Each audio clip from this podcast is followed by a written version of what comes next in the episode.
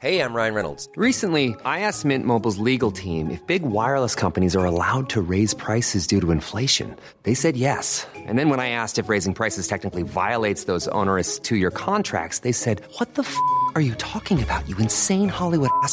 So to recap, we're cutting the price of Mint Unlimited from $30 a month to just $15 a month. Give it a try at mintmobile.com slash switch. $45 upfront for three months plus taxes and fees. Promo rate for new customers for limited time. Unlimited more than 40 gigabytes per month. Slows. Full terms at mintmobile.com. Many of us have those stubborn pounds that seem impossible to lose, no matter how good we eat or how hard we work out. My solution is PlushCare.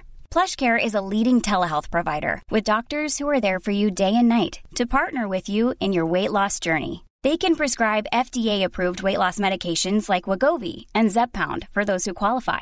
Plus, they accept most insurance plans. To get started, visit plushcare.com slash weight loss. That's plushcare.com slash weight loss. Hello, everybody. Welcome to Dan Snow's History. I'm in a dark and echoey room here in a historic site, which you'll be hearing about more in the near future. But this podcast nothing to do with this dark and echoey site that I'm in. This podcast is featuring the brilliant Professor Margaret Macmillan, Professor at the University of Toronto and Oxford University. Also, my aunt. She's been on the podcast many times before. She's the person that gave me my great passion for history. She is one of the world's best historians, won the Samuel Johnson Prize 20 years ago for her magisterial book on the Treaty of Versailles and has written many other books since, including the outbreak of the First World War. You can see programs that she's made on History Hit TV. You can listen to all the back episodes of the podcast on there as well. Don't forget, if you use the code POD1, POD1, you get a month for free, and your second month for just one pound, euro, or dollar. You can go and get your fill of Margaret Macmillan. Um, but this episode of the podcast talking about her new book that's out. She just recently in the UK presented the BBC Reith Lectures where they invite one intellectual to talk about a subject of their choice, she decided to talk about war, uh, its effect on society, how it shaped us, how it's changed. We talked about it on the History Hit live podcast record. If you become a subscriber to History Hit, you get to join our weekly live Zooms with some of the world's best historians. Um, so thank you to everyone who joined. And now, enjoy Margaret Macmillan talking about war.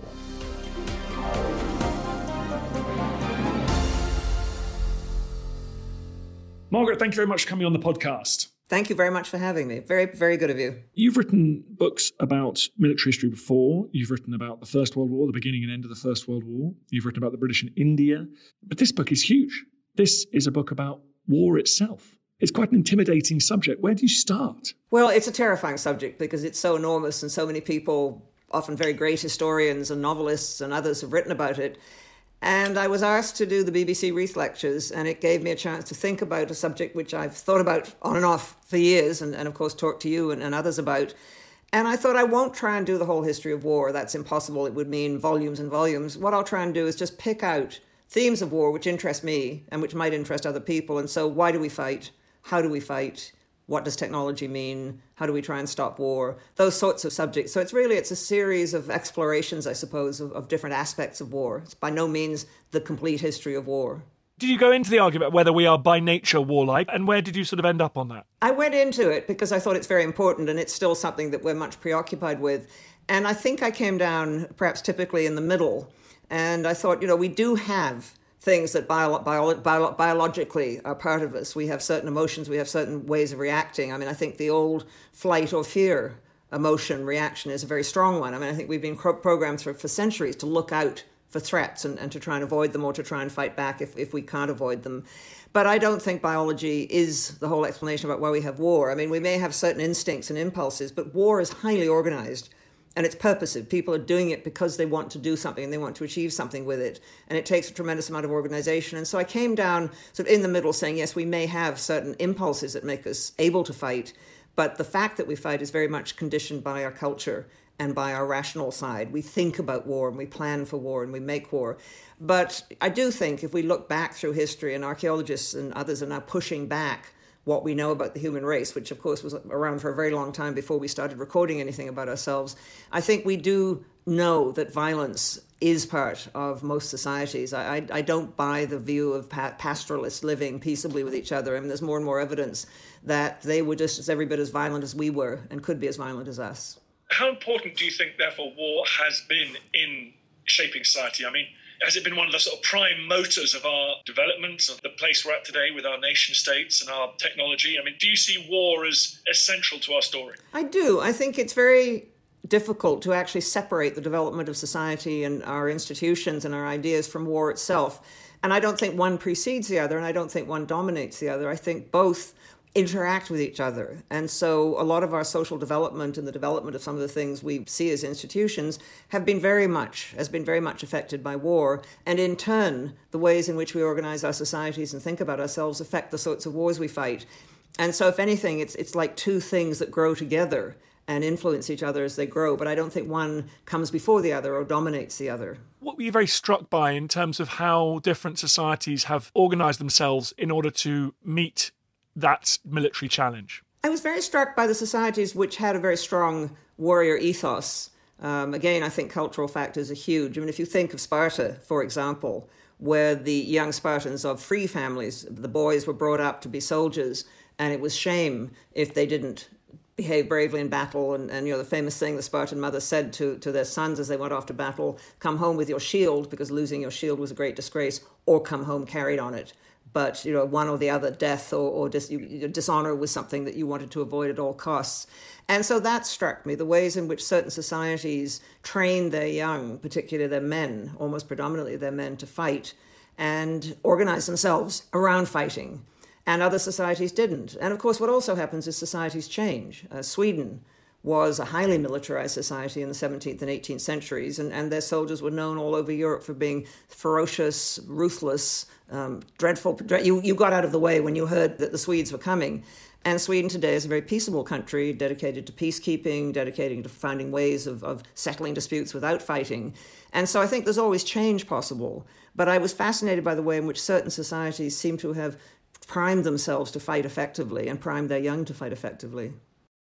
Given that all societies have faced military challenges, why don't we all, at the risk of sounding a bit like a Darwinist, but why don't we all become like Sparta? Given that war tested all of these societies, didn't everyone just go, well, let's just become like an armed camp like Sparta? I think other values were important. You know, how do we think about ourselves? How do we try and, and live with others? How do we try and build? As, as the, many of the Greek city states did, they built leagues where they worked with each other and they worked out laws of war to try and mitigate the effects of war. And I think there are always these contradictory impulses.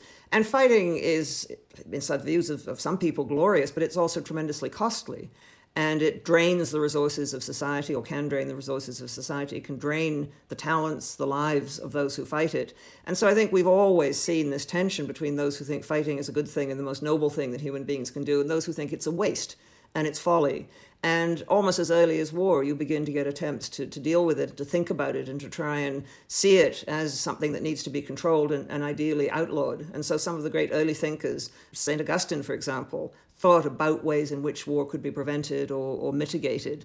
And I think these are contradictory impulses which are often in tension. And I think you're quite right. I mean, societies are not one or the other. And often, I think in, in democracies, you will get people who don't particularly like fighting reaching a point where they feel we have to. I mean, the British public did not want another war after the First World War, but the behavior of the Nazis, the constant breaking of, of promises by Hitler, particularly, I think, the takeover of the remainder of Czechoslovakia in 1939, simply persuaded a lot of British people that they didn't like, much as they didn't like fighting, they were going to have to do it because it was a matter of survival and it was a matter of dealing with an enemy that was not going to stop. Speaking of Hitler and, and, the Second World War. Why is war proved so alluring? Well, I, I, know it's it is a mystery. I think But when you also think of the cost of war, not just those who fight, but the innocent bystanders, the civilians who get caught up in war and, and often get killed or held hostage or, or made into slaves. I think policymakers have tended to think often that war is a weapon they can use to achieve a particular end. Um, there's a lot of talk about controlled wars and we see this even today. You know, when the when the occupation forces, the, the invasion and occupation forces went into Iraq in the second Iraq War, I think they thought they could topple Saddam Hussein and, and solve all problems. And so I think there is a temptation to think, you know, if we just apply force in the right way, um, scientifically. I mean, I, hate that term surgical strike. The idea that you can somehow use violence to achieve a very neat and tidy end is a very alluring one. I think the other thing about war is that it does have an attraction. And if you go to any bookshop, you'll see literally rows of books on war and very few rows on peace. I mean, it's just not a subject that, that people find as exciting. And there have always been those who thought that war brings out the noblest side of people, that you are prepared to work with others, die for others. And so I think there is that allure of war. And I think it still is there a bit in societies that war is somehow something noble. And so I think we get a number of reasons why, why people want to fight and why societies think that war can be useful. I think, you know, the rational thing for me is to try and avoid war if you possibly can. But, you know, as the British discovered in, in 1939, you can't always avoid it. Is there confirmation bias? Do you think policymakers, politicians look at Genghis Khan and Julius Caesar and Alexander the Great and think, yeah, I'm, I'm definitely like those guys, not like Napoleon III or Adolf Hitler or the far, far greater number of people that have sought to roll the iron dice and have paid for it with their life and the destruction of all they hold dear? I like the phrase confirmation bias because I think we all do this. We all look for examples which suit us. And history, of course, has hundreds, thousands of examples, and you can search through history and find an example to prove almost anything you want. And I think those who, who have power or aspire to power often like to think that they are like the great figures of the past, that they can do great deeds. You know, Napoleon was impressed by Alexander the Great. Um, he wanted to be like Alexander the Great, and then others came along and wanted to be like Napoleon. And of course, what we tend to forget, if we're only looking for the great heroes of history, is all those who, who came a cropper who did not succeed, who damaged their own societies. And I think, actually, when you look at Napoleon, um, I, I, don't buy the great adulation of Napoleon. He left France in a mess. He wasted hundreds of thousands of lives. He, he destroyed other, other cities and, and places in Europe. But I do think we, we tend, you know, if, if those who want to be powerful look at the past and say, ah, you know, that's a very good example. I can be like that. And perhaps they should remember those who, who didn't succeed. You mentioned earlier the allure. Does it show humans in our widest possible sense? I think it shows us, yes, I do. I think it shows us at our best and our worst. It can bring out the, the bestial, and we all know that dreadful things can happen in wars. I mean, one of the real problems in a war is you train people to kill, but then you need to keep them under control, and it, it's it's trying to keep under control people you have turned into, if you if you succeed, into efficient killers. I think that in a war we also get things like comradeship, um, people willing to die for each other, we don't get in ordinary civilian life. I mean, we're not usually put to that test.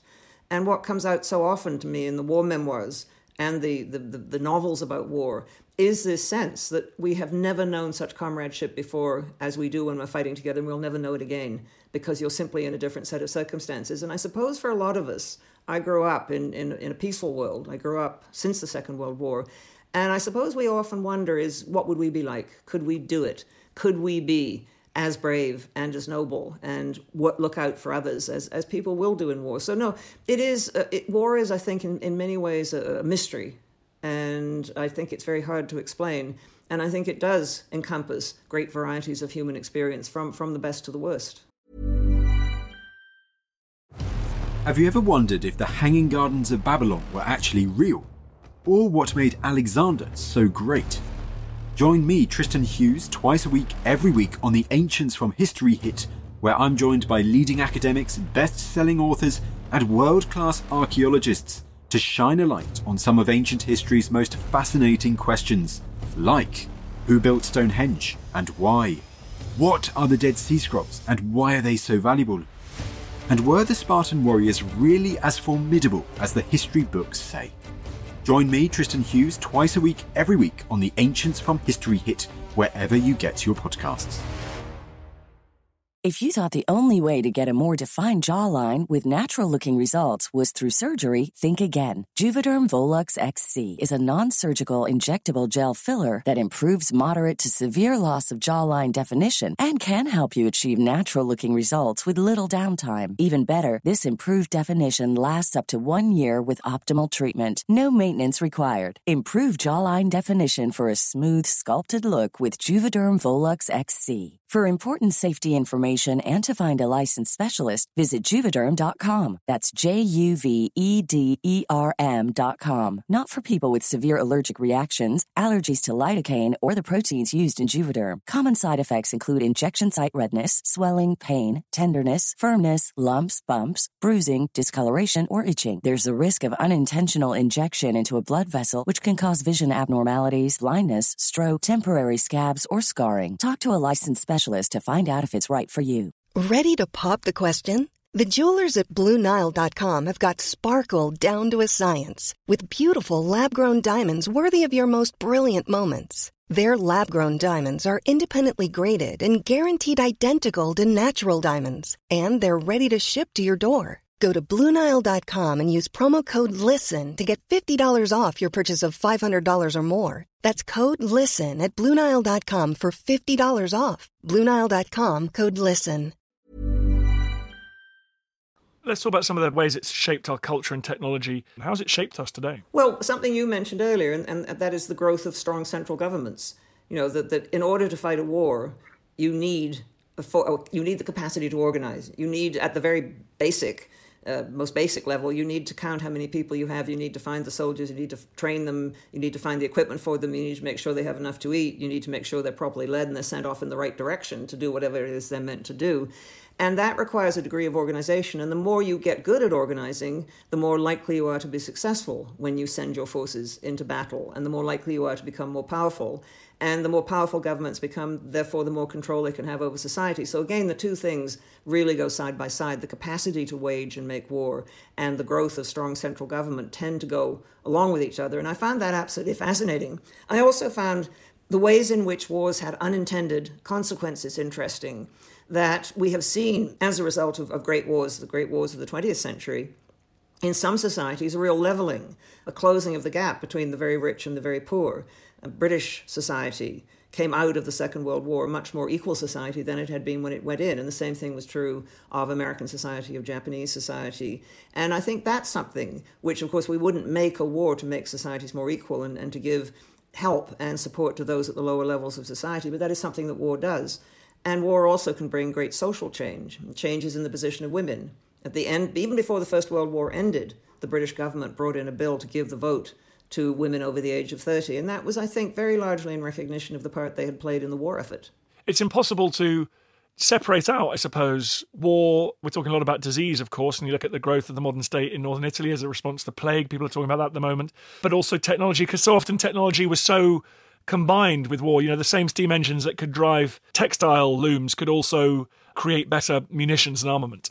No, well, I hadn't realized till I started doing some work for this book that some of the best early cannon were produced in Europe by people who'd been making church bells because they'd learned how to make strong metals that would not collapse when they were banged.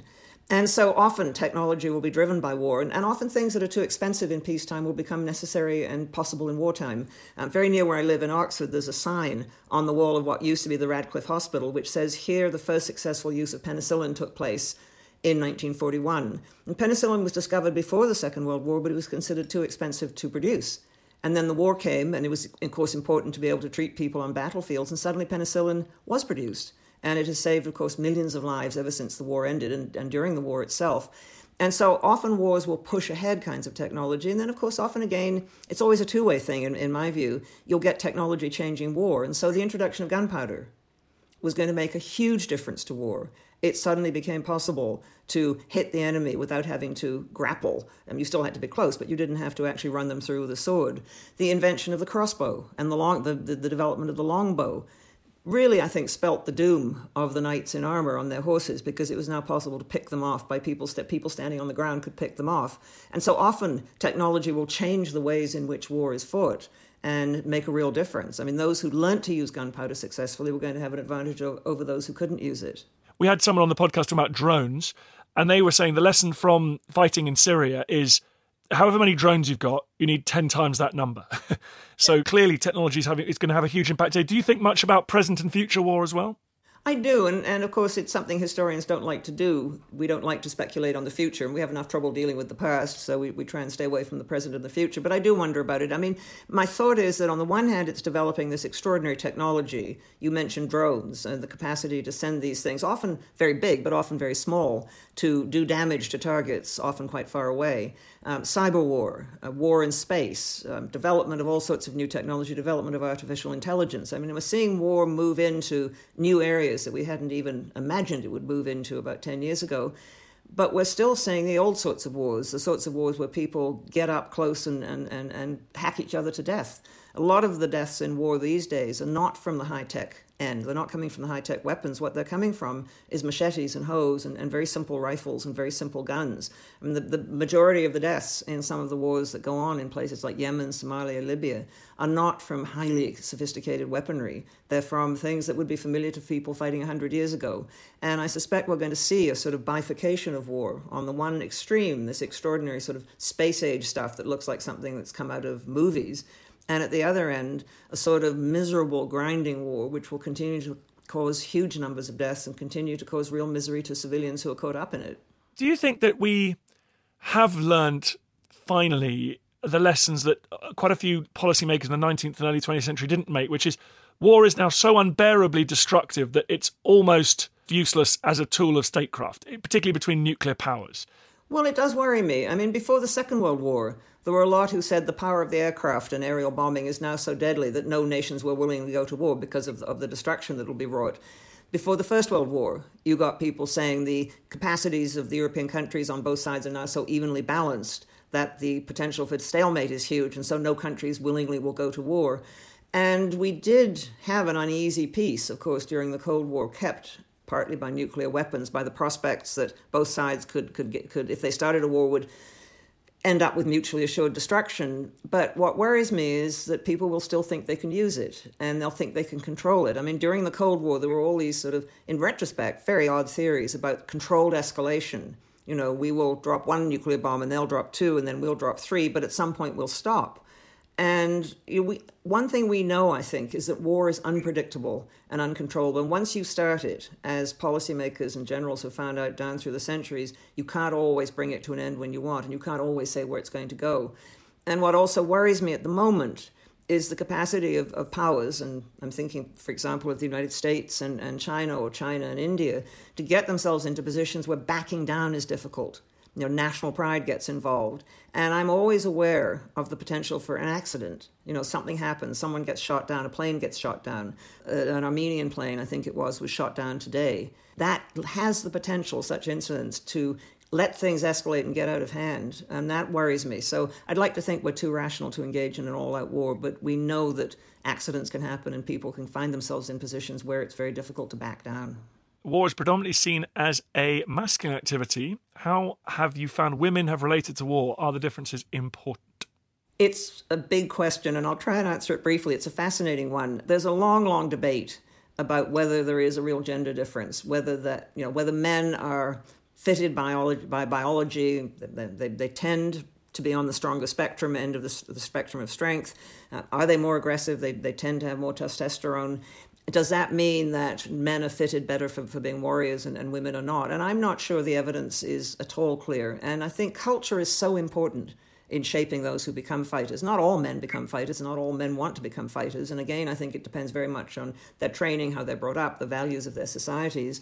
And there are examples of women fighters down through history. We now know that there really were probably the Amazons, or at least the people who gave rise to the Amazon legend. They have found, archaeologists have found burial sites around the Black Sea of women warriors who are buried with their full armor and, and seem their skeletons show the marks of having been hit um, and damaged, probably in, in battle. And certainly, a lot of military today are having women come into the military. And so, I suspect the reason women haven't fought probably is more cultural than biological. It, it's really because women were never expected to fight. And on the occasions when they have fought, they have tended to fight much as men do. Um, there's a very interesting book by Svetlana Alexievich, who won the Nobel Prize for Literature, about Soviet women in the Second World War. And they were fighter pilots, and they fired artillery, and they were guerrilla fighters, and they seem to have done every, well, every bit as well as men. Margaret, what about peace? What did you end up thinking about peace? Is peace an absence of war? Is peace something that you can strive for in the same way that people seek military advantage? I think peace is not just an absence of war. I mean, it, it, peace is something that needs to be maintained and supported and, and worked for. Uh, what it involves, I think, is, is good leadership, um, those who are willing to work with the other side and, and, try and find compromise. And I think increasingly in our age, what peace involves is, is public opinion. I mean, before the First World War, there was an enormous public opinion in favor of peace, um, peace movements, peace organizations. And again, after the First World War, I think before the before the Second World War, there was tremendous support for the League of Nations, and so I think we should, and, and we have done this throughout our history, be looking for ways to avert conflict, to try and find peaceful ways of settling disputes, arbitration, for example, and to look for ways to deter or punish aggressors. I mean, we, we haven't perfected it, but it seems to me we have gone a long way in, in developing international organizations and, and international law. And I think this is something that we you can't just expect it to happen. You have to keep promoting it and working for it and strengthening the institutions and the laws that, that at least have some possibility of preventing war and mitigating war you don't seem optimistic about an end to war. I mean, I remember in the 1990s, we all thought that history had come to an end and it was all wonderful and there would be no more wars and things. That sort of optimism is dissipated. We, we have not seen an end to war. I don't think we have. I mean, at the end of the Cold War, there was this brief hopeful period when we were going to get you know peace around the world. Everyone was going to become democratic. National barriers were not going to matter so much. I remember a friend of mine saying you know the world is changing. This he said everyone in the world is listening to michael jackson. Well we all know how michael jackson um, fared and, and, and you know he disappeared from the scene leaving behind a rather bad reputation. And there was talk of a peace dividend all the money that could be spent on peace. And then yugoslavia fell to pieces and other things began to happen. And we see, I think, around the world since 1990, there have been wars pretty much every year. And there are wars today which don't show any signs of ending anytime soon. So, no, we haven't got away from war, unfortunately. Well, thank you very much for coming on this podcast. Your book is called War. It does have a subtitle. It's called How Conflict Shaped Us. Thank you so much for coming on the podcast. Thank you.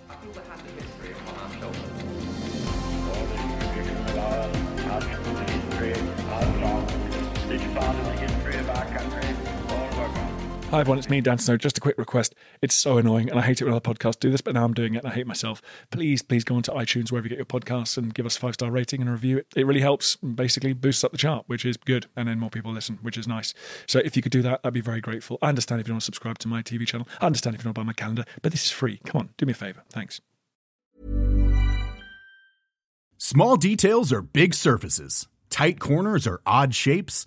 Flat, rounded, textured, or tall. Whatever your next project, there's a spray paint pattern that's just right. Because Rust-Oleum Custom Spray 5 and 1 gives you control with five different spray patterns. So you can tackle nooks, crannies, edges, and curves without worrying about drips, runs, uneven coverage, or anything else. Custom Spray 5 and 1. Only from Rust-Oleum When you make decisions for your company, you look for the no brainers. And if you have a lot of mailing to do, Stamps.com is the ultimate no brainer. It streamlines your processes to make your business more efficient, which makes you less busy. Mail checks, invoices, legal documents, and everything you need to keep your business running with Stamps.com. Seamlessly connect with every major marketplace and shopping cart. Schedule package pickups and see your cheapest and fastest shipping options from different carriers with rates up to 89% off USPS and UPS rates. And with the Stamps.com mobile app, you can take care of mailing and shipping wherever you are. Make the same no brainer decision as over 1 million other businesses with Stamps.com. Sign up with Code PROGRAM for a four week trial, plus free postage and a free digital scale. No long term commitments or contracts. That's Stamps.com. Code PROGRAM. Thank you for listening to this episode of Dan Snow's History Hit. Please follow this show wherever you get your podcasts. It really helps us, and you'll be doing us a big favour. Don't forget, you can also listen to all of these podcasts ad free and watch hundreds of TV documentaries when you subscribe at historyhit.com slash subscribe. As a special gift, you can also get your first three months for just £1 a month when you use code Dan Snow at checkout.